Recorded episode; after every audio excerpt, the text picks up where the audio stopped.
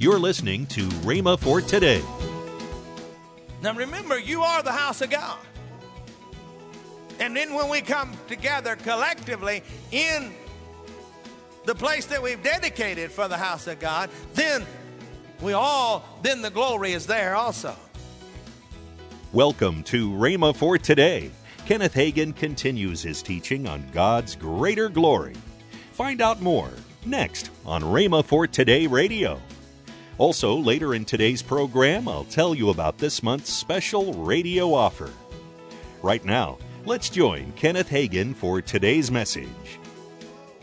See, this is a picture of people that God was not their priority. And they were not showing the reverence that they should. Many people say to me, they say, How can you have communion every first Sunday? And I say, Why not? Because it's an ordinance of the church. It actually, the communion is the essence of the gospel in two emblems. I love to preach it. We're having some tremendous times around our communion table here in this church, ushering back in the presence of God, recognizing what that communion table means is going to usher you back in the greater glory.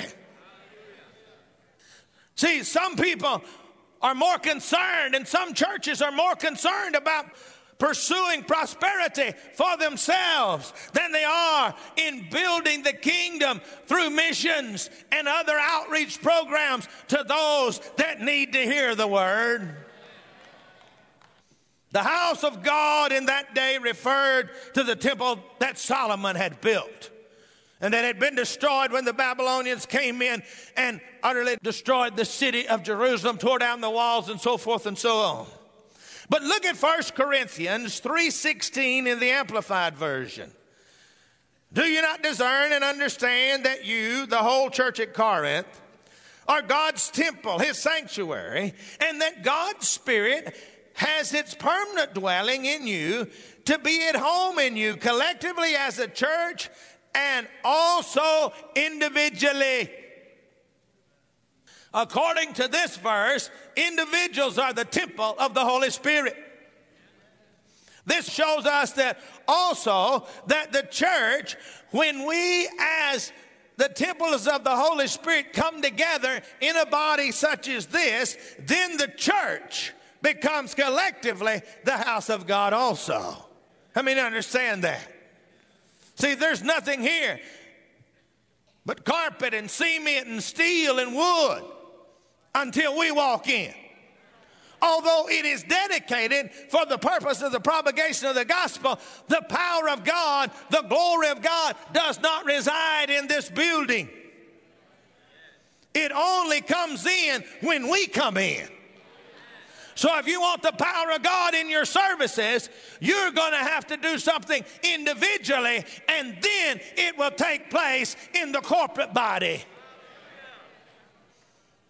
We must begin to preach and teach the word with a greater fervency than we ever have before.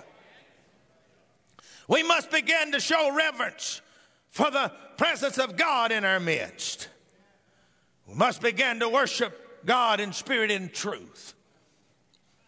I grew up in Pentecost. I want to tell you what, when somebody started to prophesy and when somebody started to speak in tongues, you didn't clap, you didn't make a bunch of noise. You bowed your head in reverence and you became reverent because you were in awe of the power and the presence of God. So many times today, somebody begins to prophesy and people begin to clap and yell and holler, and nobody even hears what's said they got a little bit of a blessing because of it. It's time that we give. When I'm going to tell you, when the Spirit begins to move, let's be in reverence. The reason that the Spirit moves out many times, He starts to move, and people start a bunch of a bunch of demonstration and grieves the Holy Spirit, and He never can accomplish what He wanted to accomplish. Let me move on. Haggai 1 5 through 7. begins to give us a picture of the results of neglecting to take care of the house of God. Now remember, you are the house of God. And then when we come together collectively in the place that we've dedicated for the house of God, then we all, then the glory is there also. Look at this. Now, this is what the Lord Almighty says give careful thought to your ways. Wake up and smell the roses. Now, we all understand that, right? Let me understand that statement. We, most of us do. In other words, be careful. Give careful thought to your ways. You have planted much, but you've harvested little. You eat, but you never have enough. You drink, but you never have your fill. You put on clothes, but they are worn. You earn wages, only put them in purses with holes in them. This is what the Lord Almighty says Give careful thought to your ways. There are a lot of people that are planning a lot in the area of finances, in the area of other areas, but they're not reaping anything. Don't have enough. Your clothes not what they should be. You earn your wages, and it seems like the outflow is greater than the inflow. When these things begin to happen in your temple, the Lord God Almighty says, Give careful thought to your ways. But the good news is, it's not too late to start taking care of the house of God. One place that says, You take care of my house, and I'll take care of your house. Look at Haggai 1 8 now. Go up into the mountains, bring down the timber, build the house so that I may take pleasure in it and be honored, says the Lord. It's not too late. It's not too late to build up your temple again. It's not too late to build up the church for the glory of God. It's not too late for the greater glory. Now we must be ready for the greater measure of God's glory.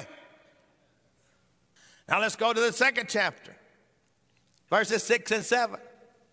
This is what the Lord Almighty says. In a little while, I will once more shake the heavens and the earth, the sea and the dry land. I will shake all the nations, and the desire of all nations will come. And I will fill this house with glory, says the Lord Almighty. These people needed to change their priorities so that the glory of God could return. Remember, back then, the glory of God dwelt there in the temple in the holy place. How many holies of holies? How many understand that? That's where the glory dwelt. You have to understand God had helped them to return from their captivity. They rebuilt houses, but 16 years later, they had not rebuilt the temple for the glory of God. Many understand what I'm talking about? See, we've got to want the glory. How many of you want the greater glory? How many of you want the glory of the present house to be greater than the former house. See, the former house was the temple where the glory was. The present house is the temple where the glory of God resides in us. If there's going to be a greater glory, then you and I are going to have to do something about it. God's not. What am I saying to you? There's going to be a shaking of men's priorities. There's going to be the glory of God coming. I want you to understand that in the day and age that we are living in, they are houses that are being filled with people. And they're being taught a nice sermon. But it's like the Apostle Paul says they have a form of godliness, but there's no power. There's no power. You don't do anything that would offend them. You don't talk about heaven or hell anymore. God has a way of letting us know that we need to change some things. See, we need to get our eyes off of ourselves and what's in it for us.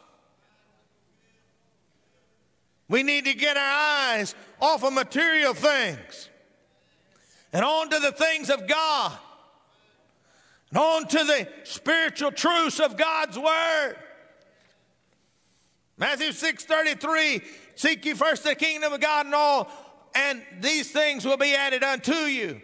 You go up and read the verses before it talks about food, clothes, and so forth and so on. Here in Haggai, they were saying that they had, they were planting and they were sitting down to eat, but they didn't have enough. Their clothes were worn out. God says, if you'll seek first the kingdom of God, that's His power, that's His glory. You won't even have to go out and start believing for all these things. They'll be added unto you. You don't have to go after them. Welcome to Rhema for Today with Kenneth and Lynette Hagin. Right now, let's join Kenneth and Lynette Hagin. To our offer uh, for a gift of $27 or more, uh, my book, name, uh, Jesus, Name Yes. Above All Names. Sometimes you can just begin to say the word Jesus, Jesus, that's Jesus, right. Jesus, and, That's right. and the power comes. And then Dad's, uh, uh, it's a DVD, DVD. Mm-hmm. of Dad teaching victory over darkness and all the powers of the enemy, and that's that's to come. That comes for a gift of twenty-seven dollars or more. And and you know uh, we call these timeless teachings because we're going back and getting some of the things that uh, that ha- hasn't been available Yes, before out of our archives. And my my my my daughter or my son one says, "Well, Paul, Papa, Papa. is still teaching from heaven." I know.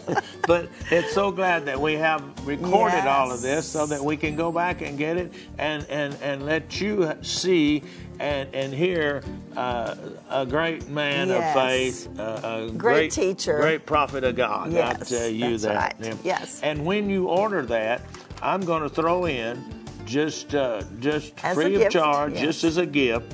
Uh, why God? Why me? Why now? It's a three CDs of messages I, I've preached, and I think it might answer some of these questions. That's right. Call toll free 1 888 Faith 99. Again, call toll free 1 888 Faith 99. You can also order online at rhema.org. That's R H E M A dot O R G.